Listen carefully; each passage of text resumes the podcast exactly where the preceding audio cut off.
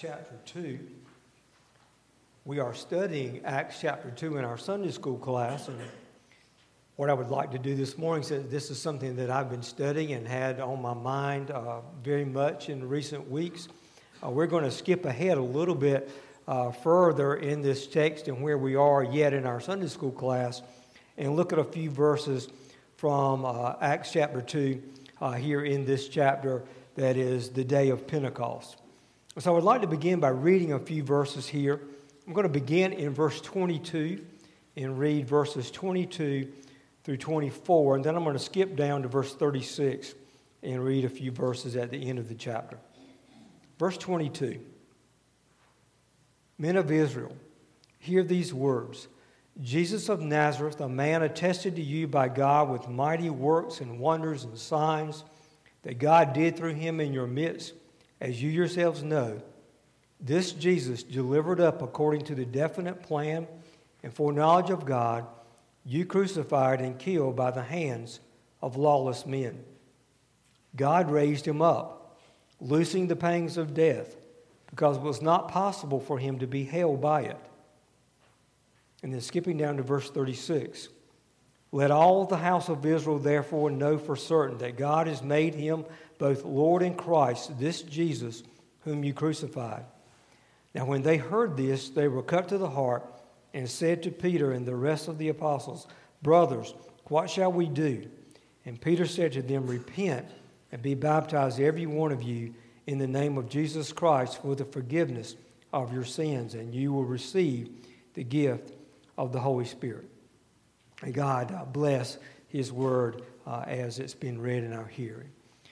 Now, I want us this morning uh, to look at verses 22 through 24. Uh, let me, let me uh, correct that. I want us today to look at verses 22 through 24. This morning we'll be looking at verses 22 and 23, and then, God willing, this evening we'll be looking at verse 24. Now, let me give you the context of Acts chapter 2. In Acts 2, Luke is reporting to us the events of one of the most important days of human history, the day of Pentecost. The birth of Jesus of Nazareth, the crucifixion of Jesus, the resurrection of Jesus, his ascension into heaven, those are days, those are redemptive events that literally changed this world. The whole history of the world was leading up to and preparing things uh, for these specific events to happen. Romans 5 6 says, At the right time, Christ died for the ungodly. Galatians 4 4, when the fullness of time had come, God sent forth his Son. Now, here in Acts 2, on the day of Pentecost, the benefits and blessings and promises that have been made real by the cross and the empty tomb and in the clouds will come to fullness and power in Christ's church. It is the 50th day since the resurrection. It is the 10th day after Christ's ascension to heaven. And on this day, the Holy Spirit will come to energize the church. It is a day that is like no other day. It is the climax of all these events, this series of epical days that will leave the world changed forever. This is the climax of his birth, his crucifixion, his resurrection, his ascension, and now the coming of the Spirit on this day. Now, following the dramatic manifestation of the Holy Spirit in the opening verses of this chapter, Peter will preach the first gospel sermon of the New Testament era. And we see that looking at verse 14. Notice the words there. But Peter, standing with the eleven, lifted up his voice and addressed them. Now, this proclamation by Peter is going to follow the pattern that we see often in the early church preaching. Uh, theologians often call this the kerygma. So, if you're ever reading uh, some kind of theological uh, work and you see that term, it just simply means the message. This was the proclamation or the message of the apostles. And this, uh, this thing that we see over and over again consists of four elements, and we see them here uh, in Peter's sermon. The first element is a declaration that a new age of fulfillment has come. We are no longer waiting and expecting God's promises to be fulfilled. They are fulfilled now in Jesus Christ, and a new day has dawned. In this sermon, we see that in verses 14 through 21, where he quotes from the prophet Joel, who, writing some 600 years earlier, uh, speaks about the things that are happening on this day. But that prophecy now has come, and a new age has, has come upon us. The second element of the kerygma, the proclamation, the message of the apostles, is the recital of the ministry, death, and triumph of Jesus. And so, in these sermons that we see, these speeches that we see the apostles make, that is the second element. We see that in our verses that we're going to be looking at today, verses 22 through 24. These verses address his ministry, his death, and his resurrection. The third element of these, of these uh, sermons is a citation of Old Testament scriptures to prove that Jesus is, in fact, the Messiah. We see that in this sermon in verses 25 through 36. Lord willing, we'll be looking at these Old Testament scriptures uh, tonight.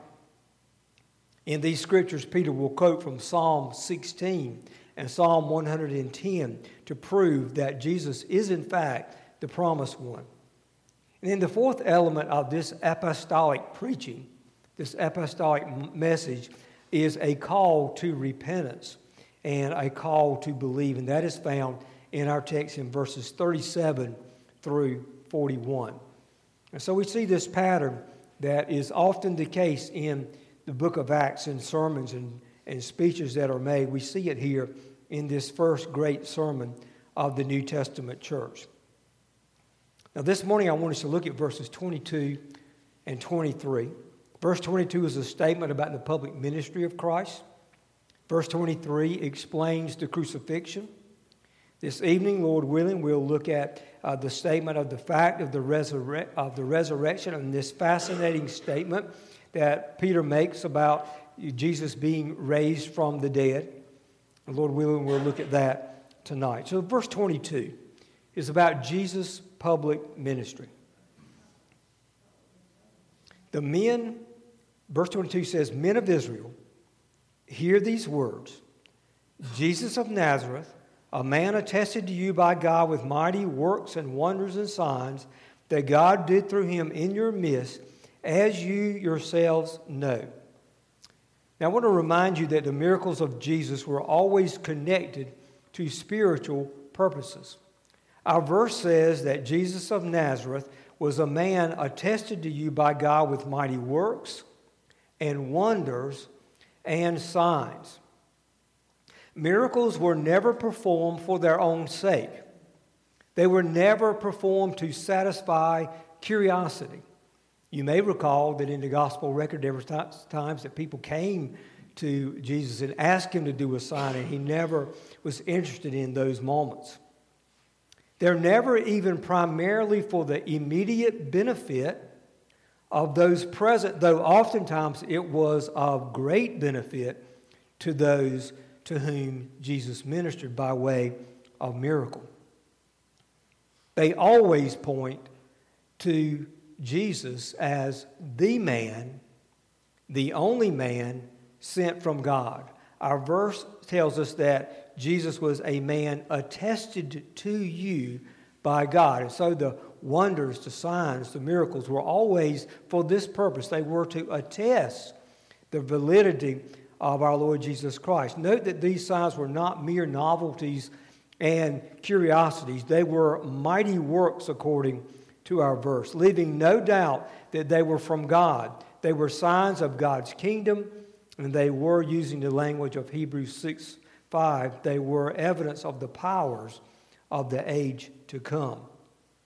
And as the signs confirmed Jesus as God's man, the message that he preached was confirmed as God's message and God's truth. I want to give you one example in Matthew chapter 9 in verses 2 through 8. If you want to turn to Matthew chapter 9.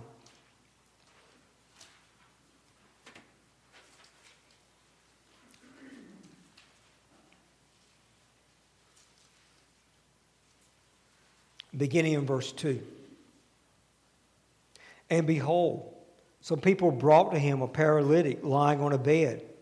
And when Jesus saw their faith, he said to the paralytic, Take heart, my son, your sins are forgiven. And behold, some of the scribes said to themselves, This man is blaspheming. But Jesus, knowing their thoughts, said, Why do you think evil in your hearts?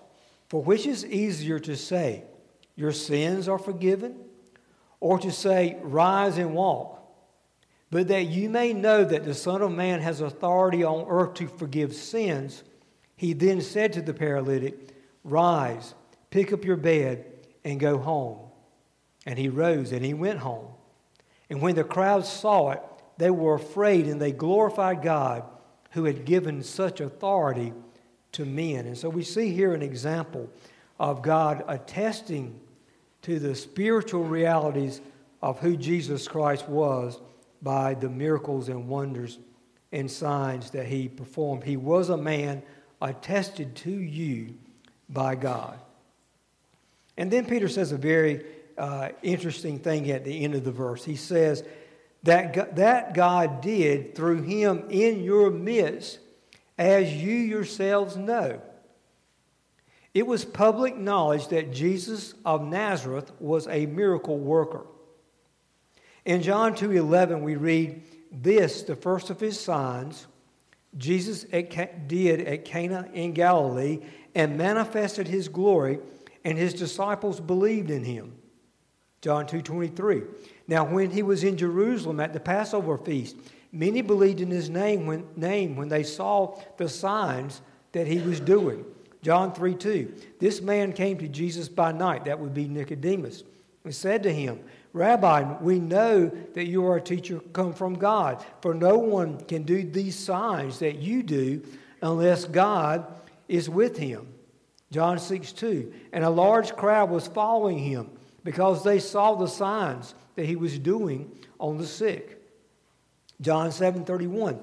Yet many of the people believed in him. They said, When the Christ appears, will he do more signs than this man has done? John 9 16, some of the Pharisees said, This man is not from God, for he does not keep the Sabbath. But others said, How can a man who is a sinner do such signs? And there was a division among them. John 11 47, so the chief priests and the Pharisees gathered the council and said, What are we to do? For this man performs many signs. Then John 12 37, though he had done so many signs before them, they still did not believe in him. And so, in despite of all the evidence, at the end of the day, most of the people do not believe in the Lord Jesus Christ and do not follow him. And there's an important spiritual lesson uh, to be learned here. Just because we are convinced that the man Jesus could perform miracles or even believe that Jesus was raised from the dead does not mean that we believe in him, that we follow him, or that we are saved by him. The people in this crowd knew Jesus. They had witnessed his public life. His reputation and his story was well known and fresh in their minds. Jesus of Nazareth was Israel's king. And he had demonstrated from the very first of his ministry the powers of the kingdom and, and demonstrated that they were his, and he proved that he possessed them. In every word that he spoke with authority, he was declaring himself as king. You remember in Matthew chapter 5, uh, he says, uh, he, he would say, You say, and then he would say, But I say, challenging the teaching of, the, of his day. We see that in chapter 5, verses 21 and 22, then in 27 and 28, then in 31 and 32, then in 38 and 39, then in 43 and 44. You say, but I say. And then in the next chapter, as he continues his sermon, he says, Truly, I say to you, making these declarations. He does that in chapter 6, verse 2, 5, 16, 25, and 29. Truly, I say to you. And then at the end of this sermon in chapter 7, in verses 28 and 29 in Matthew, we read these words. And when Jesus finished these sayings, the crowds were astonished at his teaching, for he was teaching them as one who had authority and not as the scribes. Luke 4:32 and they were astonished at his teaching for his word possessed authority. Every work of deliverance that he performed declared him uh, to be king, and every act of mercy and forgiveness. With kingly power, he commanded the elements of nature. He turns water to wine. He multiplies the fishes and the loaves. He walks on the water. The wind and the waves obey him. Disease and infirmity are subject to his command. He commands even the dead, and they obey. These were the signs of his royalty, and Peter says, As you yourselves know. These people knew, and yet they did not believe. You recall the rich man and Lazarus in uh, Luke chapter 16. In verse 27, we read, And he said, Then I beg you, Father, to send him to my father's house, for I have five brothers, so that he may warn them, lest they also come into this place of torment. But Abraham said, They have Moses and the prophets. Let them hear them. And he said, No, Father Abraham, for if someone goes to them from the dead, they will repent. And he said to him, If they do not hear Moses and the prophets, neither will they be convinced if someone should rise from the dead. And we see this come true right before our eyes here at Pentecost. They know the signs, but they do not believe. Even the resurrection has not caused them to follow Christ. But something is going to be different on this day. On this day, there will be gospel preaching, accompanied by the powerful work of the Holy Spirit in the heart of the hearers. On this day, there will be grace. On this day, God will act. On this day, the Lord will call people to Himself, and they will come. Verse 37 of this chapter says, When they heard this, they were cut to the heart. And verse 41 says, And there were added that day about 3,000 souls. I would suggest to you, if you're not a Christian, that your intellect, your assessment of Jesus, your evaluation of evidence will never be enough to bring you to commit your whole heart and life and future to Christ. I would ask you to go to God and ask Him to save you. Ask Jesus to give you a new heart. Ask Him to give you the gift of faith and to help you believe. The promise is found right here in our chapter, in Acts chapter 2. In fact, it's the very, uh, the very preceding verse in Acts chapter 2, in verse 21. Verse 21 says, And it shall come to pass that everyone who calls upon the name of the Lord shall be saved. And so I would ask you uh, to go to Him, to go to our Lord Jesus Christ with your whole heart and ask Him to help you and enable you to believe and follow Him. Now, verse 23 is about the crucifixion of our Lord. Verse 23 says, This Jesus, delivered up according to the definite plan and foreknowledge of God, you crucified and killed by the hands of lawless men. Now, Peter is going to tell us two things about the death of Christ. He is going to tell us about the role of men, and he is going to tell us about the role of God. Peter says, This Jesus, and then I'll interject, quoting from the previous verse, attested to you by God as you yourselves know, this Jesus you crucified and killed by the hands of lawless men. Now, these events were fresh in their minds. It was just 52 days earlier that Jesus was taken to the cross, and the whole city was stirred up because of him. Now, I think that we sometimes think about the cross in a sanitized version. The cross scene that we see in Christian art, for example, is one that, on the one hand, it is terrible. There are nails in his hands and in his feet. But it is also cleaned up. There's a perfect, upright body, a perfect, clean, upright body. Uh, there are a few little drops of blood in the appropriate places. There's a cloth covering his waist and groin area. There are a few fluffy clouds in the background on a clear blue sky. I want to remind you of what Peter is talking about and what would have been fresh in the hearts and minds of those that of whom it said, You crucified him. On Thursday evening, it was actually the start of Friday as the Jews reckoned days from 6 p.m. to 6 p.m. Jesus establishes the Lord's Supper with his disciples in the upper room. During the meal, Jesus dismisses Judas to go out and complete his act of betrayal. He sends him out to do that. He then goes out with the eleven to the agony of the Garden of Gethsemane, where he wrestles with the knowledge of all that will happen to him in the next few hours.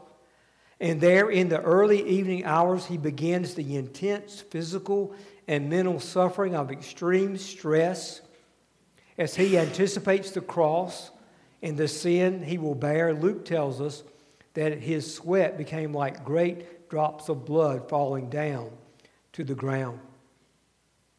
Judas the betrayer approaches him with a band of soldiers and betrays him with a kiss. As Jesus steps forward and identifies himself to the party with Judas, they draw back in awe of him and they fall to the ground. Jesus is taken first to Annas the former high priest, and there he is questioned and he is struck by one of the soldiers. He's then taken to the house of Caiaphas, the high priest, where he is blindfolded and spat upon and mocked, and he is beaten by his captors. Between 2 a.m. and 5 a.m. on Friday morning, there is a series of three sham and illegal trials by the Jewish authorities, and they again spit in his face, and he is beaten a second time. At about 6:30 a.m., he is taken to the Roman governor Pilate, who sends him to King Herod for questioning. By 7:30, Herod has returned him back to Pilate. And Pilate washes his hands of the matter and gives in to the demands of the religious leaders and the mob that has gathered in the street. Jesus has been up all night with no rest. He has endured a series of beatings, which is now climaxed with the brutality of being scourged by the Romans. A flogging that leaves the victim a bloody mass, often unconscious, sometimes dead. The soldiers who are about to take him to be crucified strip him naked. They place a crown of thorns, one to two inches long, on his head and they strike him on the head over and over again, causing severe bleeding.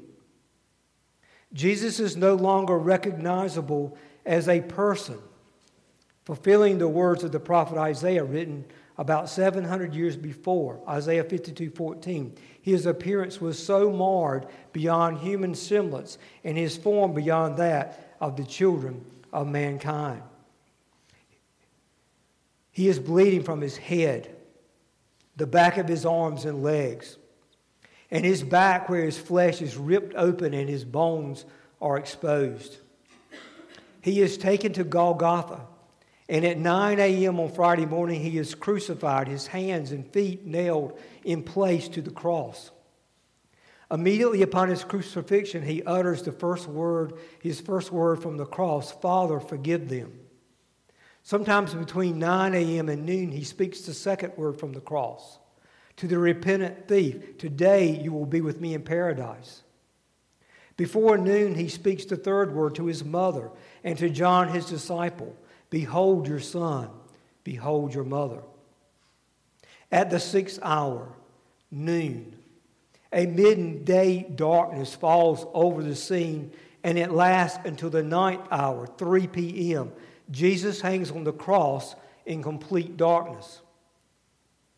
It is really beyond our imagination to even begin to understand what transpires in that darkness between the righteous God and judge of all the earth, who is a consuming fire, as the man Jesus bears all the sins of every Christian who will ever live and enters the hell of God's unleashed judgment. Finally, approaching 3 p.m., the suffering of Christ has reached its climax and it's near its end. Jesus is in the final minutes of his life. As the darkness is nearly over, Jesus cries out that fourth word from the cross, words taken directly from Psalm 22 1, words spoken exactly as they were found in the Old Testament, uh, in the Hebrew Old Testament scriptures. Eli, Eli, Lama Sabachthani. My God, my God, why have you forsaken me? All of the suffering and humiliation of Jesus' life is now at, at an end. He has been on the cross for six long hours. Now, very quickly, he will speak the final three words from the cross I thirst. It is finished. Into your hands I commit my spirit. And then Jesus does something that no other person has ever done he dismisses his spirit. It is 3 p.m. on Friday afternoon, and Jesus is dead. This Jesus, you crucified and killed by the hands of lawless men, sinful men have murdered the sinless Son of God. But Peter tells us something else about the crucifixion. He tells us about God's role.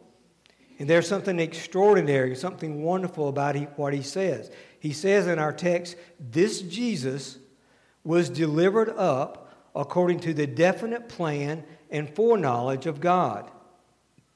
The statement here tells us that God delivered up Jesus to the cross on purpose and according to his definite plan. Now, there's no chance for us to misunderstand this statement in verse 23. The word plan is a word that means a resolved plan or purpose. The word definite is a word that means to mark off boundaries or limits, to determine, to fix. Sometimes this word is translated as predetermined because the appointments, the identification of boundaries, the determinations of purpose are made before the plan is executed. The cru- crucifixion of Jesus Christ occurs in sober history because it is the prearranged, specific plan of God, boundaries and purposes determined by the God of heaven. Note the other word in our verse, the word foreknowledge. Now, in the Bible, foreknowledge means something very different and much more than mere prescience. It is not just knowing something ahead of time. The doctrine of foreknowledge is a broad subject. Let me make just a, a, a, few brief statements about it. The idea of knowledge in the Bible has to do with relationship and commitment and love, not mere knowledge and information. For example, Adam knew his wife. Relationship, love, commitment, intimacy. God says to Israel, You only have I known of all the families of the earth. Certainly, God knows all the nations of this world. But it is only Israel that he has covenant relations with, love for, intimacy with. He only knows them. And Jesus will say on the last day, the day of judgment, to those not in saving relationship to him, I never knew you. Matthew 7 23. Now, obviously, he does and will know them, but he does not know them by way of commitment and love and relationship. In contrast to those that Jesus has never known, his people are said to be foreknown. God committed himself to them and placed his love on them before they ever even came into this world. And if you are a Christian, God has always loved you. He loves you now. He always will love you. You are foreknown by him. And now in regard to Jesus, his life, his ministry, his purpose, the statement here in Acts 2.23 and the statement here in Acts 2.23, I would like for you to turn with me to 1 Peter chapter 1. 1 Peter chapter 1 and look at three verses that are here.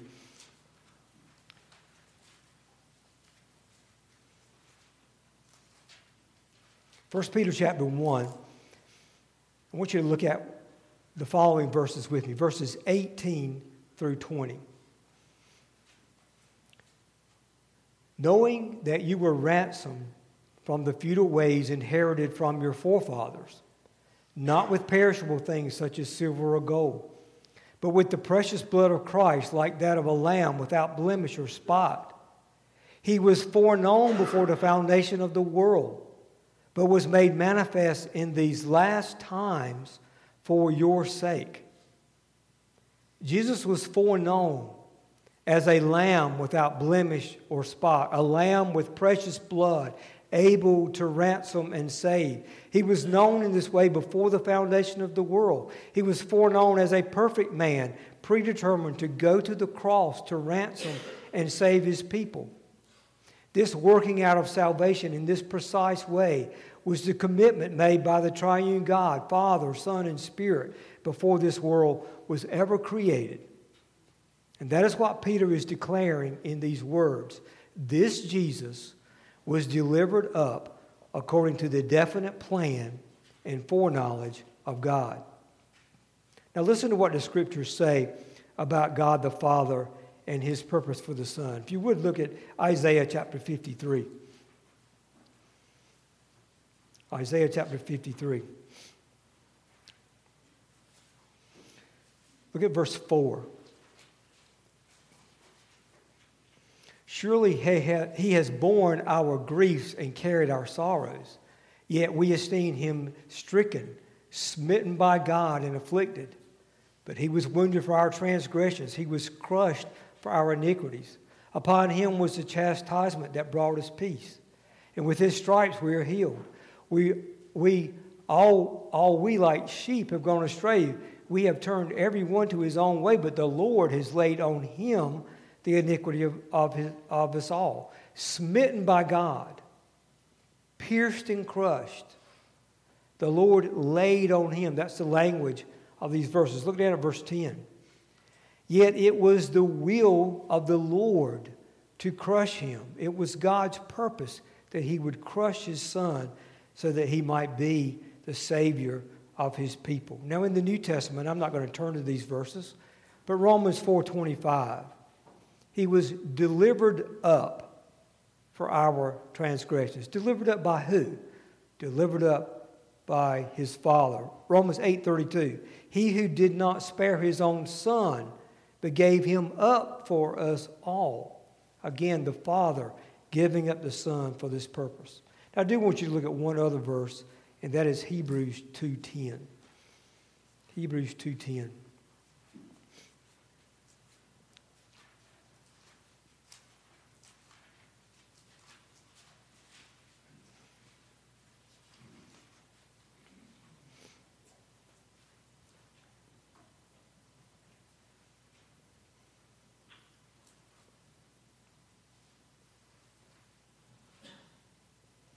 Now, this verse reads, For it was fitting that he, for whom and by whom all things exist, in bringing many sons to glory, should make the founder of their salvation perfect through sufferings.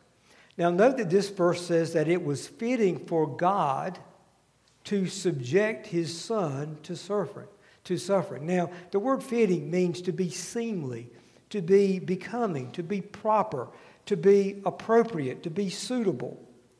When it comes to God, it is a matter of right and wrong, a matter of righteousness, of perfection, of goodness, that things be done properly and in order. Is it okay for God to do something unseemly? Is it okay for God to do something inappropriate or improper? Or improper? Well, certainly it is not. It is a serious matter, this question of being fitting and appropriate and proper. Why was it proper for God to treat Jesus in this way, to send him to the cross? Well, our verse gives two reasons. The first is this God's purpose in dealing with Christ was the salvation of many sons. This verse says it is to bring many sons to glory.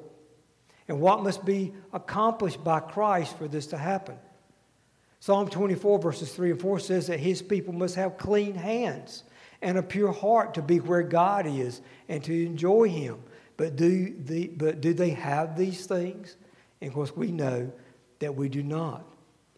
In order for them to have clean hands and a pure heart, it is appropriate and fitting that God act as he does to accomplish this purpose. Jesus became like us that we might become like him, and his death was necessary and right if we were to ever go to heaven. Now, the second purpose was to perfect the man Jesus to be the captain and hero of our salvation. The word perfect in this verse means to bring to a goal, to qualify something for a certain purpose, to make something mature and complete. The perfection of the Son has nothing to do with his divine nature and his moral character and his eternal being. In these things, he is eternally and permanently perfect. The perfection of the Son has everything to do with the true man, the Son of Man, growing learning, developing, maturing. In order for the Son to be a great high priest that was suited to, to fully meet every need of his people, there was a process that needed to happen in the humanity of Jesus. He had to obey and to learn and to suffer. And he also had to complete and accomplish the actual redemption of his people by his death and his resurrection. He had to meet a certain goal, he had to become qualified for a certain purpose. And when our Lord Jesus Christ enters heaven and sits down at the right hand of God to take up his ministry as our great high priest and king, he is a seasoned man. He is an experienced veteran. He is a mighty and proven and tested hero and champion. And he is a tender Savior who can fully relate to everything we are and everything that we need. And that is why this Jesus was delivered up according to the definite plan and foreknowledge of God. Now, the cross was not the end of God's purpose for Jesus. In verse 24, we're going to see that God raises him up. It was also his predetermined plan to raise the Son to life and to glory. Jesus is foreknown as Lord in Christ, and he will not be left in the tomb. Lord willing, we'll consider the resurrection and its implications uh, this evening in verses 24 and following. Peter is saying to those to whom he preaches, When you set your evil hands on him to destroy him, you were working out the eternal will of God. Now let's consider a few implications uh, in closing of verses 22 and 23. God has provided proof beyond question that Jesus is the only Savior for sinners. He is the man attested to you by God with mighty works and wonders and signs. Furthermore, He has placed Him before you as His remedy for sin, the sacrifice designed to save before the world was ever created. This is the definite plan and foreknowledge of God. Jesus has been perfected by this plan. He is prepared and is able to meet every need that any of us have in our life or in our soul. God foreknew Jesus, and God foreknows every person that believes in him. And dear believer, that means that Jesus is that God is committed to you, that he has placed his love on you, he knows you through and through, and nothing can separate you from the love of God in Christ. His covenant promises were extended to you personally and individually before you ever came in this world, and they will never end. If you're not a believer in this Jesus, then why not? This man is a mighty hero to all who believe in him. I urge you to run to him and live. At the end of this sermon, a great number from this crowd were cut to the heart. And they asked, What shall we do? And Peter has one simple command repent, turn to Christ, believe, and be saved. And on this day, the day this sermon was preached, there were many who received his word. 3,000 souls were added to Christ's church. May God bless us all to receive his word today, to believe in the one that God has established as his Christ and the only Savior of sinners. Let's go to the, word, the Lord in a word of prayer.